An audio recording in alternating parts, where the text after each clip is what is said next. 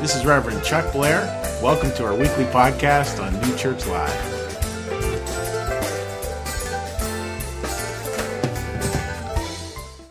The biggest context we've had throughout this series is the idea that there's actually a set of two mountains.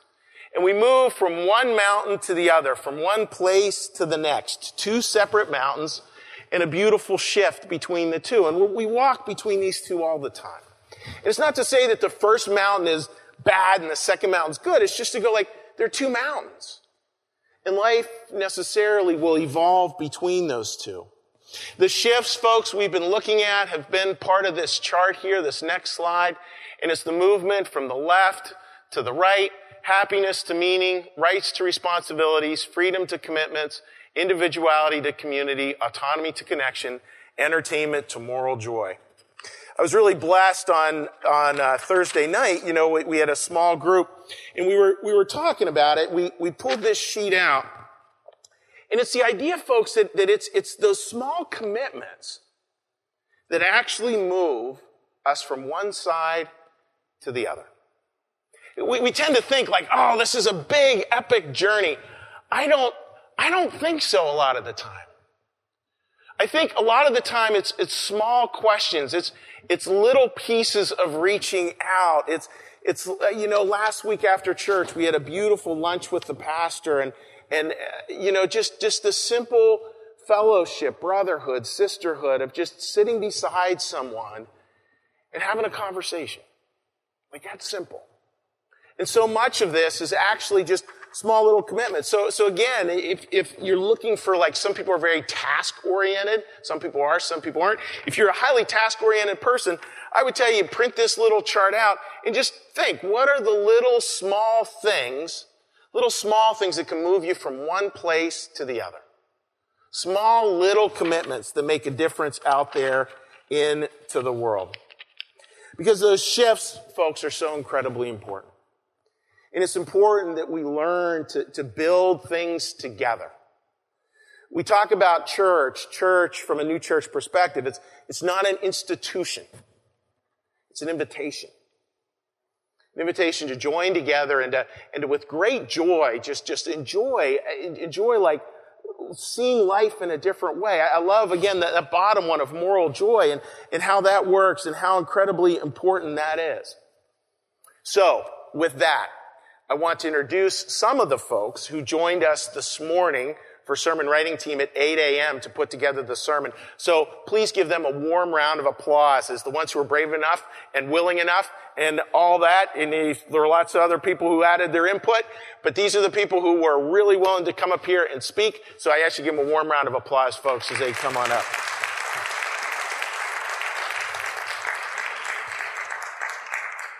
All right, so I'm going to be going back and forth with, with these guys throughout the service, and Chuck's going to actually get us started.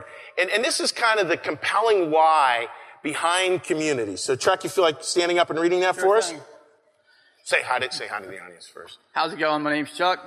All the life a person has comes from the Lord by way of community. Thanks, Chuck. I'm going to come back over here.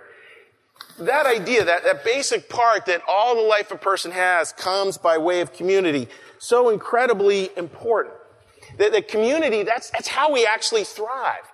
It was interesting in, uh, on a Tuesday night small group, you know, just when we we're talking about that chart, again, that movement from mountain one to mountain two, we talked about the very relational nature of it. There's no such thing as the self-made man or the self-made woman. And I mean this literally, like, thank you, God. There's no such thing as a self-made person. Like we, we all have to do it in community, and that community is what moves us forward.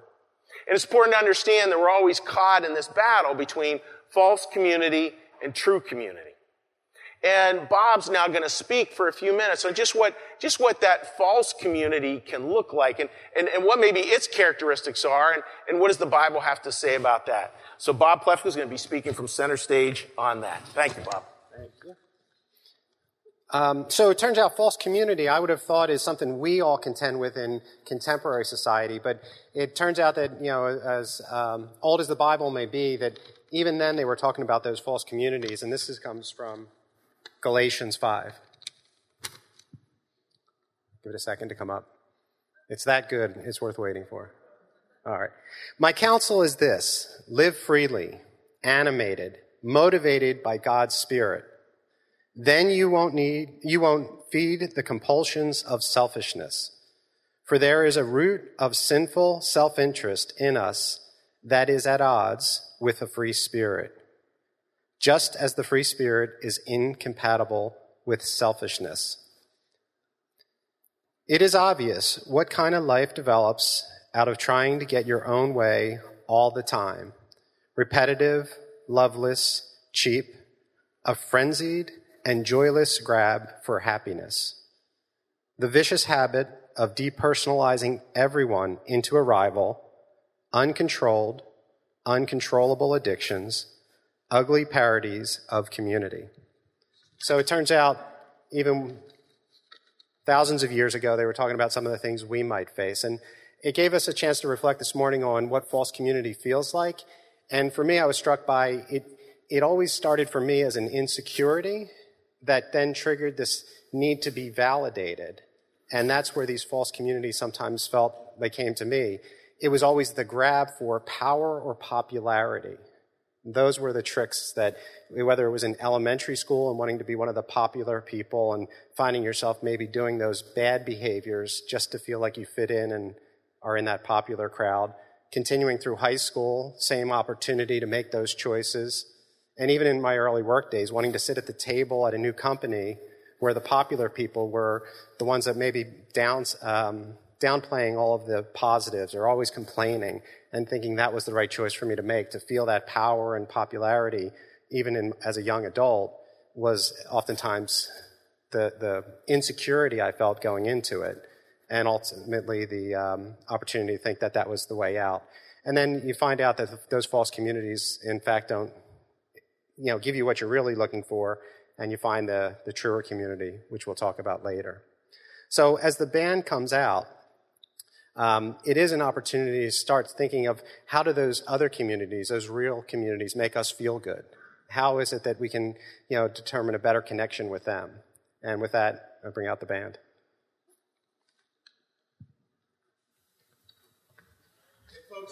through this song, just, just listen to like, this is a really feel good song. That's your foreshadowing of the song ahead.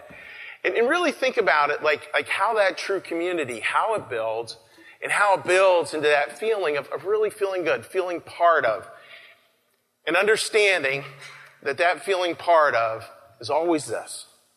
It's always a choice. And as we make that choice, draws us closer, closer to God, closer to each other, and where do we end up? We end up saying, I feel good. When was the last time you felt good? And it, and it was probably when you're around other people. You know, I think that's so much how it works. And, and, and God, Jesus is always asking us to bump it out one level. Like, like here's, here's your family and, and your family's beautiful and, and let's think about expanding it. We're going to go back over to Chuck now who's going to read us something from Matthew 5. So Chuck, if you could stand up and read us something from Matthew 5. Oh. Can you start again? Start again there. There you go, brother. If you love those who love you, what reward will you get? Are not even the tax collectors doing that? And if you greet only your own people, what are you doing more than others? Thanks, Chuck. That idea of that, that we're constantly being asked, again, asked to expand, asked to expand, asked to expand into that true community. That, that, that true community where there's this sense of deep belonging and the other part, and this, this I think is really important, it's, it's not just deep belonging like, like I go in and they accept me. That's just important, right? But, but I go into it and I have something to give. I have something to offer. Now let me tell you, we got lots of places for people to plug in. I mean, that's the beauty of, beauty of church. And I want you to hear now a, a story of true community from a senior in high school talking about what, what true community has meant to him and, and the idea that it's not always easy, but the idea that it's always worthwhile. Jared, you are up, my friend. Please give him a round of applause, folks, as he comes center stage here. Good morning. Um, well, I would say that the characteristics of a true community is that things aren't really forced, meaning that the connections that you make with one another amongst your peers is you guys click instantly. It's more so that once you meet a person, you don't have to force conversation. You don't have to force the emotional attachment with one another. Also, like Pastor Chuck said, the deeper meaning of it is that you guys are no longer friends. You guys are like family. And I would say an example of a true community that of everyone in here can understand is family. Um, as I'm looking amongst the crowd, people are here with their families, and one thing I could say is that we've all had uh, miscommunications and arguments with our family, but um, the friction between one another shows that you guys truly love each other and that you guys truly care amongst one, to, one another because if you guys don't have those arguments or don't have those frictions, it would be a false community in a way. Um, another thing I would, I would say is that um, this you guys are each of you are playing a role. You guys have something to give. Um, everyone has their own place in the community. Um, like I said, it's not forced. Once you are accepted in the community, everyone has a, a role, and everyone's role is important. Um, and I would say amongst that, that us as a congregation of the new church, we give every, everyone has a job.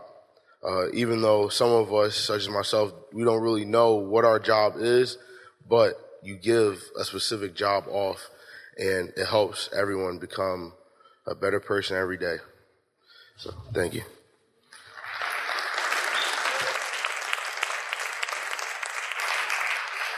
So that idea, you know, of, of true community, and, and I want to come to this, like this next question. What does that mean for us and our commitment to being a true community church?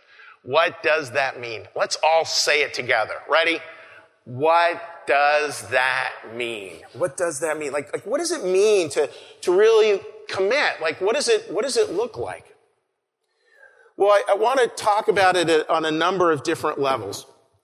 I think first off, it's, it's understanding how to see God. And I think our view of God's incredibly important. Like our view of God actually goes to the very center of our being. I think a lot of the time where, where, where especially, uh, you know, churches and other groups can get, can get off center is, is we put this, this word God there and then we draw a circle around it. But it's not a circle of arms embracing. It's the walls. Like these are the walls. And there's one little entranceway. And then we say like, oh, and by the way, this church is the only one that knows the way in.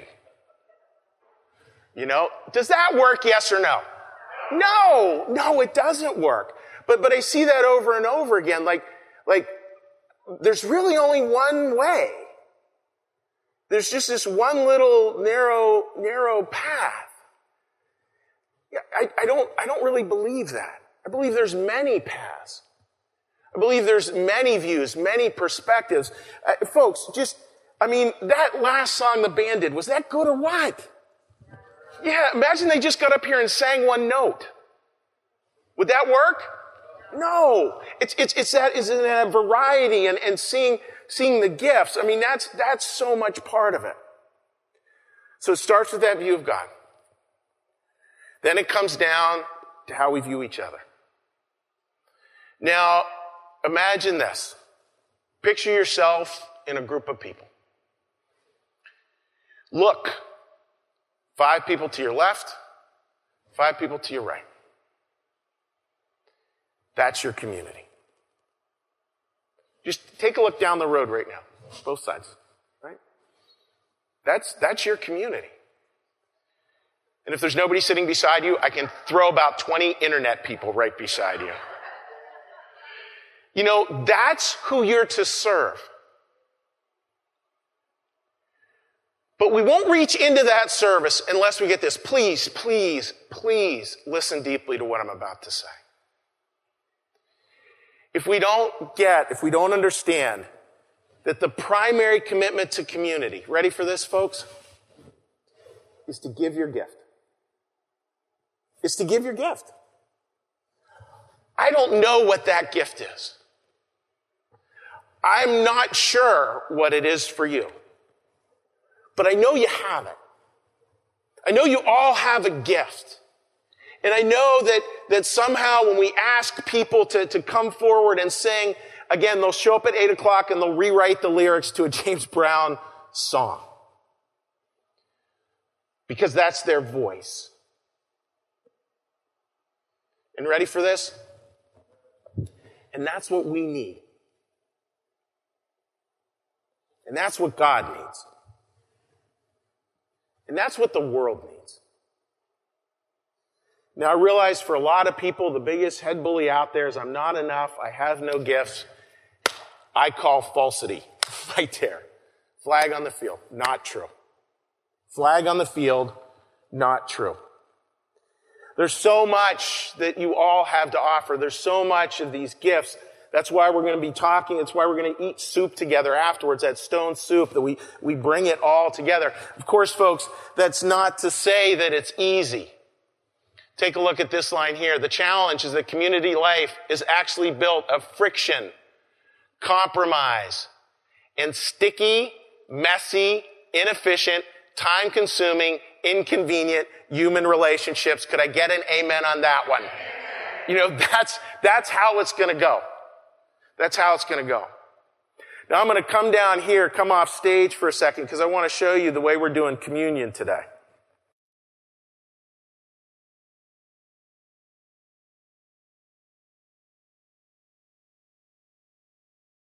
I got this from my dear friend Jim Goodyear, who's a pastor out in Lancaster at Bergstrasse Lutheran Church. And, and he made mention of a, of a beautiful, beautiful way that they do it. You know, the idea that we all come from different places. Some of us are these kinds of people. All right? Some of us carry around these plastic cups with the black X on our hand. You know who you are. Some of us are kind of these people, right? And some of us, like myself, being from Pittsburgh, are very fancy people. So we all come sort of with our own cutlery and our, our own particular plates and dishes and, and perspectives. But folks, communion, what is always the same? What's the same in this? The table. The table's the same. Do you see how powerful that is? Your job is to come to the table and to, and to bring your gifts. Why? Because it matters. Why? Because we need you. Why? Because God needs you. That, brothers and sisters, is stone soup. That's why communion in the new church is considered the most sacred of all sacraments. A sacrament is what you're willing to sacrifice for. What you're willing to sacrifice for is what you consider holy. When we join together, we offer our gifts, stone soup, that's holy. And that's beautiful. So to get ready, now, my dear friends, for communion. What I'm going to do is I'm going to ask Jared to lead us in a closing prayer. And then what we're going to do is then you're welcome to come on up. We're going to have two sets of prayer teams on either side. We have juice, wine, unleavened bread. You're welcome to come up and take the elements of communion. You have the microphone. Oh, you're good, buddy. Uh, take the elements of communion. And then we'll have these three prayer teams where you may get, take a prayer ask someone like, hey, could you pray with me over whatever it is that's on your heart? So before I give it off to Jared, could, just one final thank you. Folks, it took a lot for people to show up at 8 o'clock this morning to get this service planned. Did they do a good job or what?